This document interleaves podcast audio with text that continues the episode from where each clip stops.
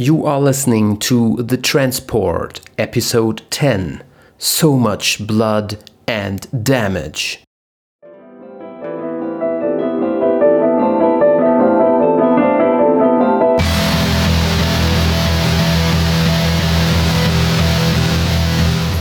The Transport by Alex Ames. You are listening to The Transport a sci fi military action thriller audiobook podcast, written and performed by Alex Ames. The music throughout the podcast is the song The Last True Boss by Komiku, available on the freemusicarchive.org.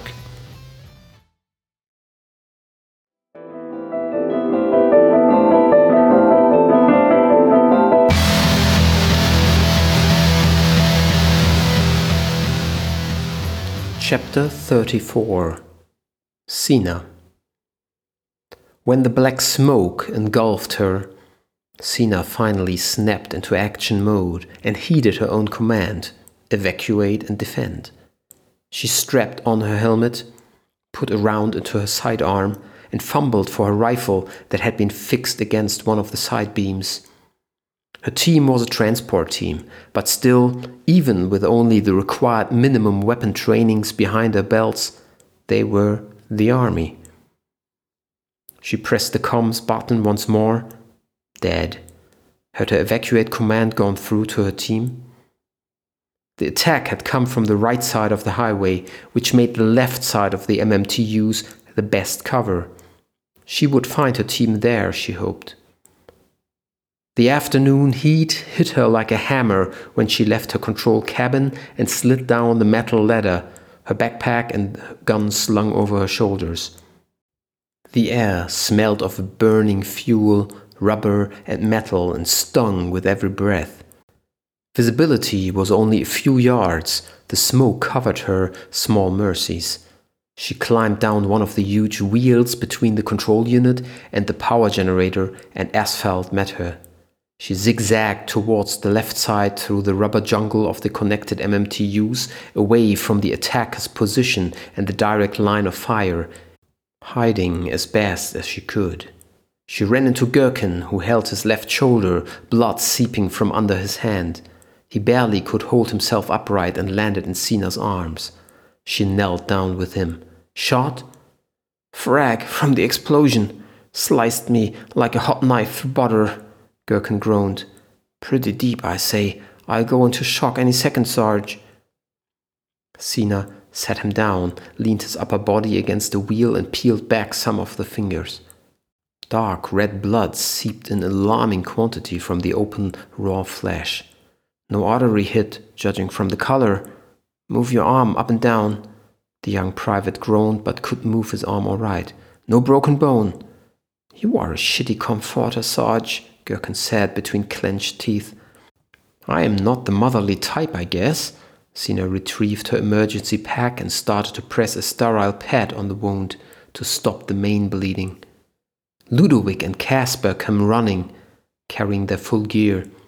Party time, dudes, Sina said. Ludo, get your ass to the front line and guard us. Make sure that no one gets too close. Support Bristol as good as you can. What am I guarding, Sarge? What happened? Ludovic asked, wide eyed. All of them had been deployed to crisis zones, but never had been in the direct combat situation. No idea, but make sure we are not surprised by anyone as long as we regroup. She looked up at the looming presence of the object that now became slowly visible again as most of the smoke cleared up. Ludovic vanished between the wheels. Occasional shots rang out from the front, most likely Bristol keeping the heads of the bad guys down. Casper, I need your first aid stuff, whatever you have in your backpack, to stop this bleeding. Gherkin coughed. Sarge, I can feel the transport is coming down behind me. Damn it! Sina cursed as she gave the wheel behind Gherkin a glance. The movement of the tire was not visible, but grains of sand kept moving where the tire met the desert ground. It was like watching a sand clock in action. Another problem, but another priority. First, we must secure ourselves. Mac and Private Perkins arrived. She's coming down. I checked for half a minute and it's been half an inch since we stopped, Perkins said. Old news, Sina greeted him. Mac cursed. Total power outage on the rig. Stop the hydraulic flow and the mass distribution control. Hydraulic seeps back through the pumps as the emergency valves did not engage. Distribution slowly fails. Less mass on the peripheral wheels and more mass on the direct load wheels. If we don't get power back soon and move that transport by at least a yard, she might ground. I'd give it 20 minutes, maybe 30. What happened on your end? Sina asked Mac after she gave him a short sit rep. Same on our end of the transport. We've been attacked from two positions south of us. Took out the Rangers, no survivors from what I could see. Poor bastards. The rear helicopter crashed. The power went out. Haven't seen any of the jets yet. Probably crashed too. Bristol managed to send a quick attack status to Central before comms went out. Where is he now? Mac asked. Up front. He shot one of the attackers, Sina explained. No, I'm here. They all turned at Bristol. His face was serious as ever, but he dragged himself barely upright. His left leg was bloody down the whole length. Ludovic is covering the front. Perkins, run down 20 yards towards the back and cover our rear. He more stumbled than limped from wheel to wheel, and Mac helped him along. Sina followed them. They reached Casper, who was still applying a pressure bandage over Gherkin's wound. Some gunfire rattled from the rear of the transport, Perkins doing his job. A moment later, three more team members appeared. Private Shiva on an injured leg, but he could walk on his own. Crisal and Badini were by his side, two of Mac's loading specialists. Who do we have with us? Bristol asked. Mac looked worried. I am missing Hammer and Sims. They were checking the rear sensors when the mayhem started. Sina did a quick mental count. Gorsuch, last seen before the smoke in his driver cabin. Fenton's missing too. And in an afterthought, and Kimmick, he was in his jeep somewhere up front at the time of the attack. Bristol panted, clearly in big pain. Mac, Washington, get your troops collected. Time box your effort to three minutes, then come back here no matter what. He looked at Sina, clearly aware of the kid event. I mean it, Washington. You will be back here in three, no matter what. The living are more important than the dead. Sina swallowed and nodded. Take weapons, ammunition, and water, nothing else. What about our own team? Sina asked. His eye roamed the vicinity north of the transport. A variety of large rocks were located about a hundred yards away. I am the only one. The explosion threw me clear. Pointed towards a rock formation about 300 yards out in the desert.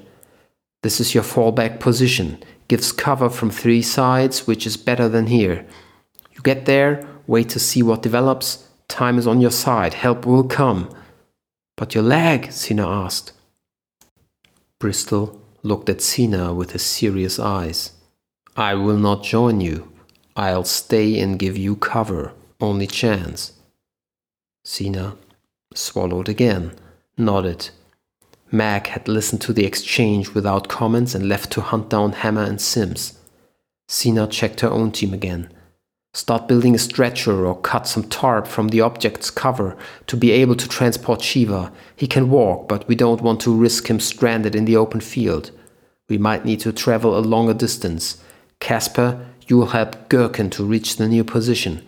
I'll be back in two minutes, otherwise, start evacuation without me.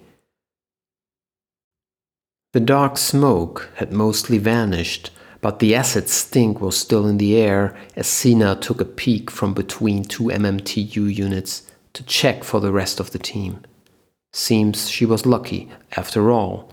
Gorsuch, covered behind his driver's cabin, together with Kimmick, the lieutenant held his handgun by his side, Gorsuch's rifle, and both peered over to the desert, from where the fire was returned with alarming frequency. She climbed back down, made her way towards the driver cabin, and then climbed up again. Friendly, she announced herself before showing herself. Sergeant, good to see you, Kimmick said tensely. What's the status? Bristol wants us on the left side and evacuate. Water, ammunition, and weapons only. I was on the wrong side, didn't see much. Gorsuch and I just observed that the attackers are regrouping, Kimmick explained. Gorsuch asked, What about the transport? It will ground if we don't get going. Evacuation has priority, Major's orders. We need to make it over to that rock formation, she pointed north. Kimmick nodded but seemed distracted as if mulling over a problem. He looked towards the left side. Sina was already climbing down onto the cover between the wheels and stopped. Lieutenant? Kimmick held up his hand.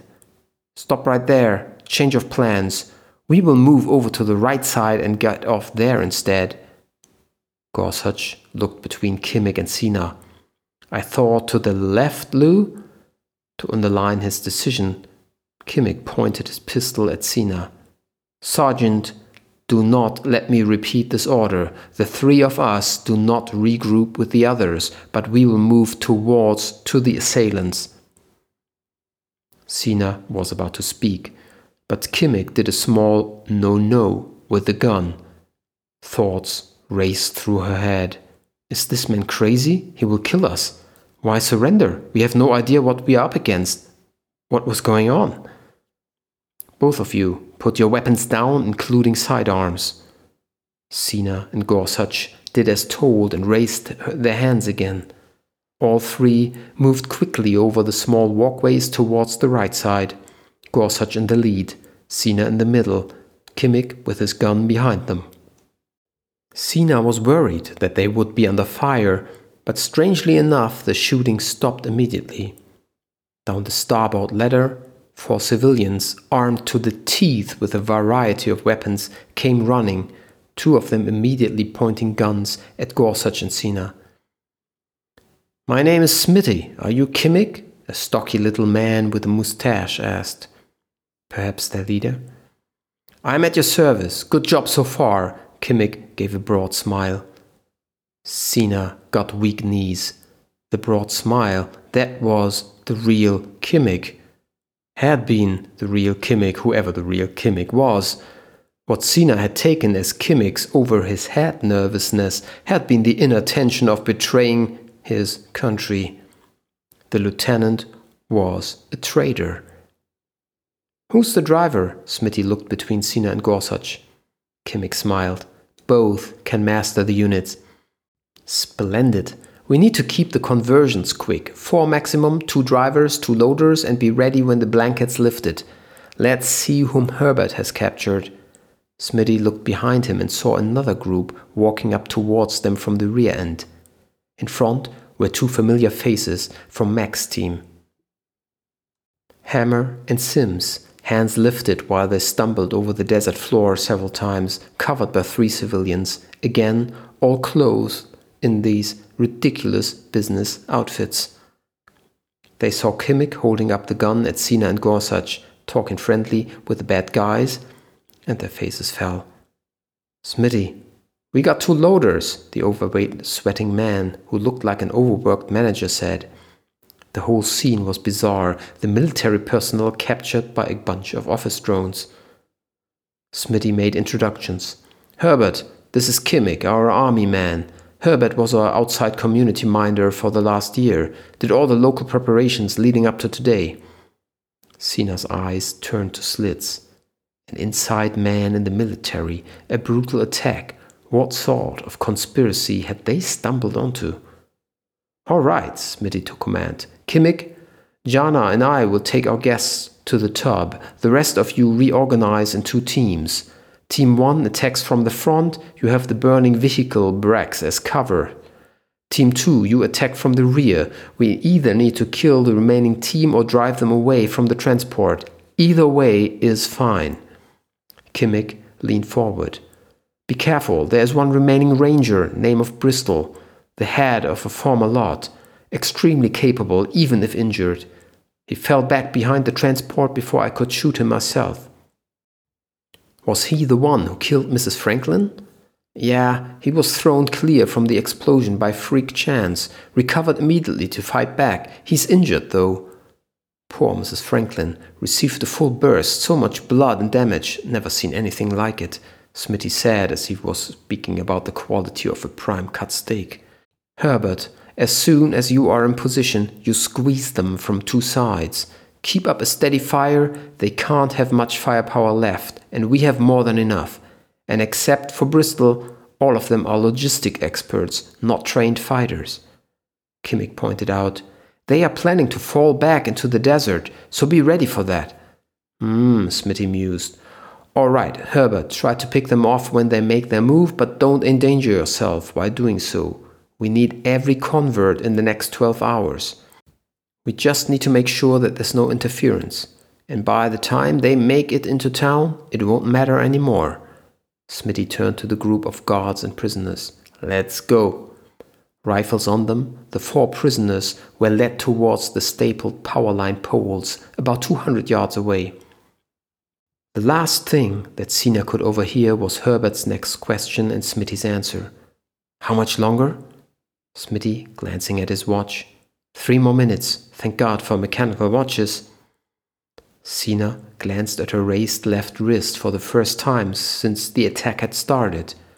She wore a cheap, old style black Casio Baby G Shock. Dad, too. But she understood now this complete outage of anything electrical was controlled by the attackers. She recalled a James Bond movie, or was it in one of those old terrorist series, 24? where the bad guys too had used some of electromagnetic pulse weapon to bring down a city. What the heck? Who were these people? The ground became barren and rough when they neared the stack of poles, and the walking became harder. The two minutes she had requested from her team were long up. Hopefully, they had already started making their break from the rock formation. Had anyone noticed her captivity? Sina dared a look over her shoulder. The burning vehicle wreckages still produced lots of smoke, as did the burning helicopters. Six black fingers rising into the sky beside the white tarp covered hill of the spaceship.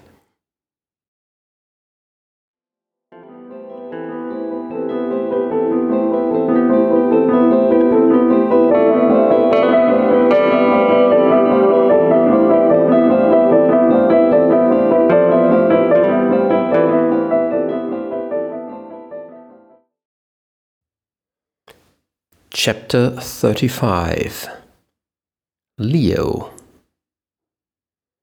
Hands on the wheel and not a single word, or I swear I'll kill you right now, Leo shouted, waving the suddenly very heavy gun. He was totally unsure how much he meant of what he said. Nazi or not, Leo was a man of love and wit, not a man of murder and mayhem. A little Command and Conquer or Fortnite were nice distractions, every kill shot celebrated. Reality had turned out to be pretty gory, but the real deal seemed to be in the job description of his new girlfriend. Well, the very same girlfriend that lay stiff and useless on the road like a discarded store mannequin. The Nazi's hand crept back onto the top of the wheel Leo kept his eyes on the man, took the few steps towards Eva, kneeled, and touched her. She was rigid, her skin soft and warm, and the fall had not caused any injuries on her except for some scratched elbows and cheek. Her eyes were open, staring slightly sideways, frozen in the last look that she had given Leo a few moments before. Leo's thoughts raced. This was a nightmare. His killer girlfriend, after a bloody spree, was in some sort of seizure, right in front of a trunk filled with weapons. And he had countless bodies of drug dealers and Nazis at his feet, and was the only guy with a gun in a neighborhood that probably was already counting the doses of crack they would receive as a bounty on his head. He imagined his head on a silver platter for the Reichsführer or the sadistic cartel boss. Before, it was weak knees and hollow stomach, but now it was outright panic. All right. Breathe, Leopold. It's like a data analysis of an unlabeled CSV file with unknown data while your boss looks over your shoulder because he needs the charts for a board meeting in 10 minutes. Step by step, you'll get through it. Eva and you will get through it. Breathe, Leo. Hey, the Nazi called over. Shut up, shut up, Leo stuttered. You are lucky that hey does not qualify as a single word. I need to think, think. Think positive. Eva will come around again from whatever seizure she has. Only a matter of time. Time we need. She'll be mad at me if I lose the weapons, and you don't want Eva mad. Leo wants to make Eva happy, very happy. The weapons are in the car. Eva is on the ground. Leo needs to take both the car and Eva away from here. Eva and the weapons will be with me, and all the dead bodies stay here. Good plan. He breathed in and out several times, glancing left and right to check what the creeps in the neighborhood were doing. A dog had come sniffing at the pool of the drug dealer's blood on the other street side and now was licking at it. But you still have one bloody Nazi to deal with. This is all straight out of a Tarantino movie. Kill him? Leo does not kill, even on a shitty day filled with zombified co workers and a neighborhood killing spree. He kneeled again, gun aimed at the bad guy who was getting visibly restless. Hands where I can see them, 88. Leo grabbed under one of Eva's arms and tried to lift her up. Impossible. She wasn't too heavy at her size and shape, a little over a hundred pounds, but for one arm, definitely too heavy. He got up and moved back to the car. All right, Adolf, I need your help, and then maybe, maybe I'll let you walk away from here without a hole in your forehead. Die, sucker! My crew will find you and skin you alive if the Mexicans don't find you first, which will be even worse. Leo shot once. The gun buckled in his hand, the lonely sound echoing through the neighborhood. Leo was surprised that the gun still was in his hand. The Nazi squealed. Are you mad? A hole had appeared in the rear side window a few inches from the man's head. Small reminder that I am as determined as my temporarily unavailable girlfriend. Step out carefully, hands visible at all times. Slowly grab and pull your three dead colleagues from the Camaro. Go, Himmler. The Nazi slowly did what he was told. It all seemed to take ages, especially because Leo had to make sure the Nazi did not grab one of the many weapons of his dead colleagues and made an attempt against Leo. The most difficult body was the guy from the rear, but in the end, it was done. A body free car. The Nazi looked straight out of a Korean horror movie massacre scene, blood covering his arms and most of his clothes. Adolf, thank you so much. The Reich is proud of you. One more thing now and you can leave. Flatten the passenger seat of the Camaro and carefully lay my sleeping companion onto it. Adolf adjusted the seat under Leo's watchful eyes, walked over to Eva, tried several times to find the best way to get a hold. Hey, hey, hey, no touchy feely, Adolf. She's a classy lady, Leo said. Move your own bitch, the Nazi gave back. You really want me to lay her down into all that blood? Leo stepped closer and saw what Adolf meant. Good thinking, worth of an efficient mass killer. Any supreme white idea? Use the cardboard from the house entrance, the Nazi proposed and pointed slowly towards a discarded large box that had held an oversized, flat screen TV. Good to see your head is not completely filled with this Nazi shit and drugs, Leo said. He threw over the switchblade knife and took a step back. Cut it into pieces and lay it onto the driver and passenger seat. The man did as told and improvised the new carton seat cover, threw the knife into the car, then turned to Eva again, grabbed her by the jeans belt and the thick leather jacket.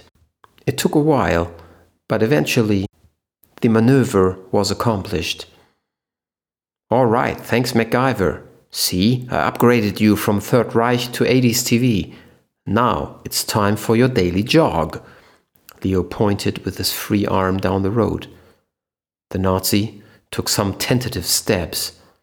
Leo wiggled with his gun once more, and the man began to jog in the indicated direction and vanished around the next corner. Leo breathed out and looked around once more. This is scary. Nothing moves, nothing at all. No cars anywhere, no people, no noises. What is going on? Apocalypse comes early this year. He walked over to the Camaro's trunk, glanced at the huge collection of diverse weapons, countless carton boxes of ammunition, some open, some still sealed. He closed the trunk and passenger door and sat down behind the wheel. The cardboard protected his clothes from the gore, but the smell, ugh, well, it was only around the next block to his own car. Leo turned the key. Nothing. Nothing, nothing, not even a single light showing up on the dashboard. He tried frantically once more and hit the steering wheel. Eva out, the car out. This was the apocalypse.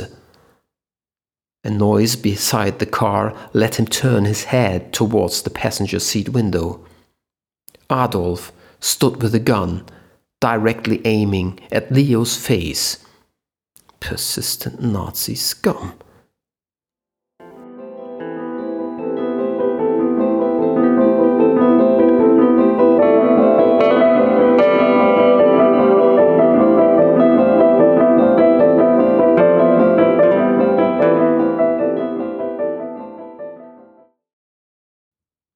Chapter 36 Herbert Herbert worried about the news that one of the transport ranger's guards was still alive. And not any guard, but the leader of the pack. Together with his three co workers, they walked briskly along the transport's starboard side, moved around the back, and risked a look around the port length a perfect situation to get killed. No one was in sight, but that meant nothing. The surviving group of guards, loaders, and transporters were hiding in the jungle of the wheels, taking cover just as Herbert's team did. A surprise attack from a hiding place was one thing, but doing wheel to wheel short distance clearing was another. What do we do? Linny asked from behind, no anxiousness in her voice, quite the opposite. Herbert could detect eagerness. How do I know? I'm not a soldier, Herbert said. We don't see them. They hide between the wheels like we do. Linny pointed towards the middle of the transport. We need to flush them out. I suggest we make our way to the middle of the transport. Good cover, good angle. Each of us positions at one wheel row. We move in sequence. When we draw fire, we start shooting back and give the side guys the opportunity to move closer by one wheel. Squeeze them back, wheel by wheel. She cocked her head at him and played with the strand of hair, blowing a chewing gum bubble at Herbert. He nodded at her. Good as it gets, Linny. Let's go. That little woman had turned out to be a gun swinging killer bee. They walked with their heads low, crouched, weapons at the ready. Wheel row after row, they made it through the maze of giant tires. Surprise. No army contact at all. Where are they? Linny asked and glanced into the yellowish desert landscape from between two tires. Suddenly, a salvo of shots rang out from the desert, and everyone dove to the ground and rolled behind wheels. Anyone hurt? Herbert shouted. Everyone checked in. No casualties, no injuries. I fucking swear I heard those bullets zipping by my head, Linny cursed. Fighting against professionals maybe is not such a good idea. Let's wait until we move the ship. That has priority. The conversions should be ready any minute. She glanced at her digital watch. Only a few seconds more full blanket coverage. They stayed in position. The other Legion Analytics team had to be on the front side, but apart from an occasional shot, nothing much happened. Now and then Herbert showed his face briefly, but he couldn't see anything. Linny, you're our best shot. Position yourself behind that wheel, find a good stabilizer for your gun, try to find a target and eliminate it. Second best thing today anyone proposed to me, Linny beamed at him, took her backpack as a gun rest, and laid down. She peered through her scope. Another single shot rung out, dust sprayed up in front of her, a ricochet buzzing away. She rolled back behind the wheel. Someone over there can shoot! Herbert sighed again. I bet that was the ranger bastard.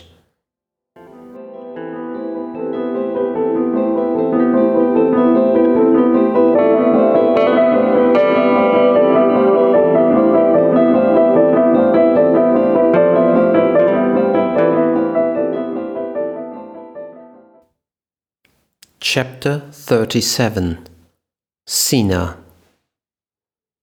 They had reached their destination, the pole stack.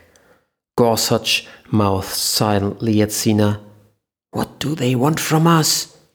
Something bad, Ivan. Any street fighting skills? Sina asked back. Are you kidding? he whispered. You're asking the man who invented the word peace. Hey, no talking, in theory, we only need one loader and one driver, so we can spare two, Smitty called over. Behind the pole stack, under a white desert camouflage canopy, stood a single white bathtub and various large plastic containers. A middle aged lady in a purple knee long skirt and a woodcutter pattern blouse was in progress, filling milky white fluid into the tub. The scene was surreal. Back on the highway, all the carnage underneath the enormous object, and here, a regular woman in civilian clothes tinkering around like she was in her kitchen or garden. Ready in a minute, dears, the lady sang out and opened another canister to pour into the tub. Sina felt helpless. She was a transport expert and not a mean fighter like Bristol. She was unarmed, had no idea about hand to hand combat, and three weapons pointed at her. Still, she took her courage and spoke up. The army will come, be sure about that. They might, but we come prepared, and we won't need that much time to reach our objective. Smitty smiled and pointed at Gorsuch. You first, Private. Undress. What? Gorsuch stared suspiciously at the bathtub and the milky fluid. Should I shoot the lady here? Smitty moved the gun at Sina's head. We just brought down all your military defenses, stopped your transport, and killed your guards. One more body is not important to us, but you might like to keep your sergeant here alive. Undress. Gorsuch looked in panic between the gun Smitty, and Sina. Private, that is an order, undress. Sina gave him a nod. They were not in the position to negotiate. With shaking hands, Gorsuch unstrapped his utility belt, took off his shoes, the shirt, and his fatigue pants. Quicker, underwear, Gorsuch hesitated, looked at the women present, and then followed through, covering as much nakedness as he could with his hands. From Smitty's pocket came an electronic beep beep. He pulled out his mobile phone, and his smile grew even wider. Just in time, the blanket is down for the agreed update. We need to speed up, the transport must continue. Kimmick got impatient. We need to hurry up here to get going. Into the bathtub, Gorsuch. The woman in the woodcutter patterned blouse had positioned herself on the head end of the tub. What happens if I step in? Gorsuch squealed like a little kid. His teeth started to chatter despite the hot temperature. Just step in. It won't kill you, Smitty said. I promise that I will, however.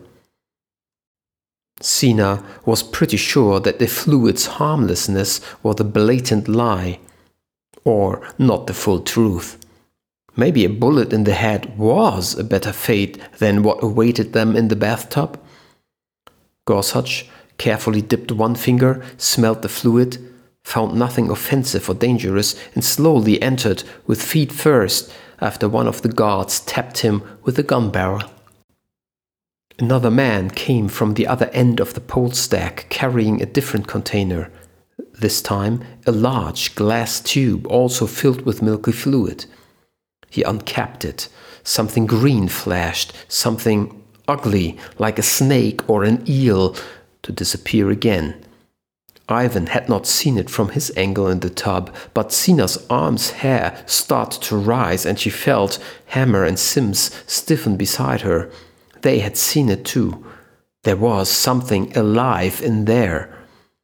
Jesus, Gorsuch, this is not good. The woman and the man got ready to pour the glass container content into the tub. Sina looked left and right in panic, but the gun carrying guards were concentrating on the prisoners, not distracted by the strange ritual.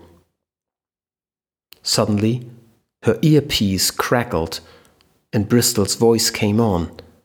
Sarge, tell me whom to shoot. Now, now, now. The com system, long forgotten as out of order since the beginning of the attack, but now back online. Sarge, can you hear? Glass container carriers! Sina spoke up without even thinking on automatic. Maybe Smitty as the Renegade's commander would have been the better option, but the other guys were about to do something horrendous before Sina could even wonder if Bristol had heard her through the auto response function. The woodcutter pattern woman holding the glass container was killed by a well placed volley of shots, followed by the tuck tuck tuck sound of Bristol's rifle a second later. It was as if the woman's body was pulled back by an invisible rubber band, blood spraying in all directions. Gorsuch and the other glass pot carrier screamed from shock while they were in the middle of the bloody fallout. Sina did not think, simply acted and tackled Smitty with a headbutt into the stomach and shouted, Sims guard, in the hope that Bristol was still connected on the radio. The glass tube fell on the desert floor and the fluid spilled, and with it some sort of Sina was struggling with Smitty and only halfway registered the horrendous thing from the corner of her eyes. It flopped like a fish, but it looked like an oversized, monstrous, green slime slug, about two feet long and seven inches diameter, with four stubby, wiggling feelers on top, as alien as it could be. Alien, she thought, and suddenly a lot clicked into place. She pinned Smitty down with all her might, while beside her Sim's guard turned towards the noise of the gunfire too. He, too, was hit by another three bullet burst. This time, Bristol's aim was slightly off, and the guard's left leg was cut away under him, followed by two shots into his guts. The man fell sideways in slow motion, screaming and screaming, his leg giving away. Mac's two team members, Sims and Hammer, stood now uncovered and took the initiative to run away as fast as their legs would take them. Kimmick tackled Hammer from behind in a surprisingly agile move and brought him down. Gorsuch stood up and climbed out of the bathtub, fully naked, the other person's blood over his upper body, all modesty forgotten, ready to run too. Sina still lay on top of the fallen Smitty and fended off his fighting hands. She rammed her knee between his leg, the good old bar brawl equalizer, and noticed something soft between her opponent's leg, some sort of cushion. She followed up with a second one, much harder than before. Despite the bolster, Smitty groaned and cringed on the ground.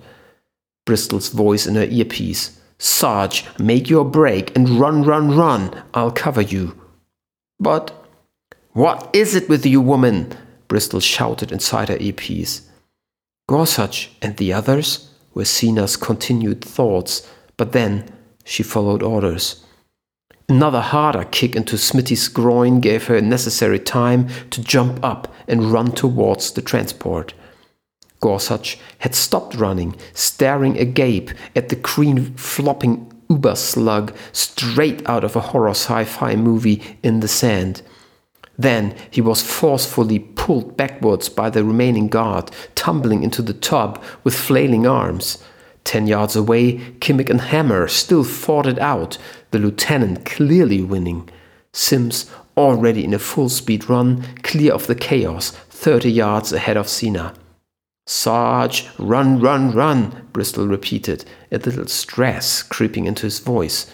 Don't stop at the transport. Pass it in front, left, and continue. The others are already halfway towards the rock formation. Run until you catch up. I'll give you guys cover until I run on empty. Smitty screamed out behind her. The driver! Secure the driver! Left, left, you're blocking. Bristol's earpiece voice commanded in an extremely quiet and deadly voice, and Sina hooked left just as Bristol shot a round of well placed single shots, all intended to keep the opposition's head down. A quick look over her shoulder confirmed that Smitty had remained on the ground under cover. Sims, some steps ahead of Sina, stumbled over a rock and cried out in pain, clutching her tight. Don't dare to help her, Sarge, Bristol's dead quiet voice hissed in her earpiece. Sina passed Sims and saw that her lower leg was twisted horribly and stuck halfway inside a rabbit hole. Sims cried, Oh God, oh God, and then Sina passed her, running and running. Bristol's shooting continued, and Sina crossed the road, ran between the burning wrecks of the guard vehicles. Don't stop halfway there, Bristol urged her over the com. She saw him under the cover of the power generator, his scope pressed at his eyes. What about you? Sina puffed by running, her lungs and legs burning. Shut up and run, lady, came back. I'll tell the kid hello from you. Sina almost stumbled at the mention of the kid. The last hundred yards towards her target were pure hell, every muscle and breath hurting. Bullets buzzed by near her, but she was already out of the effective rifle range. The thick bushwork already grew so high around her that she couldn't see the road and the MMTUs anymore. Only the white hump of the object, safe from a rifle scope. Friendly, friendly, Sina shouted to avoid any misunderstandings as she neared the rock formation and almost got a heart attack when suddenly a camouflaged Casper appeared six feet beside her, behind a set of bushes. He was on one knee and had his gun ready at, at the shoulder. No need to yell, Sarge. Your breath rattles as loud as a tank. I had you packed all the way, he said. Go on, the others are behind the rocks. She stopped running, and with her last steps, breathing heavily, quickly walked up towards the rocks. It was a random assembly of giant grey boulders, 20 yards wide and 10 feet high, a good natural cover. She stepped around it, and there was the rest of the team. Baldini lay on a high, flat boulder covering the long distance.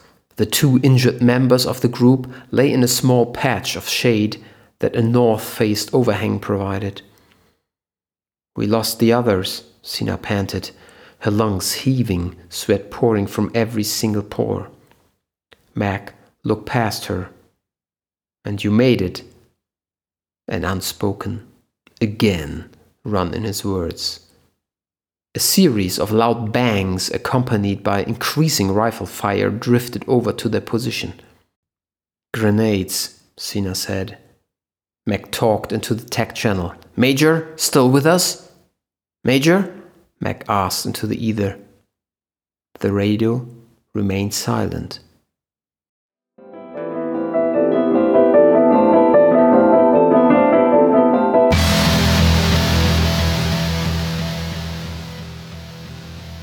This is it for this week's edition of The Transport, the sci fi action thriller written and performed by Alex Ames. If you liked what you just heard, leave a comment in whatever platform you downloaded or listened to the podcast. If there are stars, star me, help me spread the good. And again, my shameless self promoting plug. If you liked it so far and can't bear the suspense, buy the book. If you can bear the suspense, buy the book. And another shameless self promotion if you liked what you heard and think that many of your potential customers might be listening to this podcast too, feel free to contact me at alex.ames.writing at gmail.com or send me a private message on Twitter or Instagram at alexameswriting, one word. The middle section of this podcast could be reserved for you. And that's it. For real. Wherever you are, whoever you are, thank you. Take care. I hear you next time. This is Alex Ames. This was The Transport. Over and out.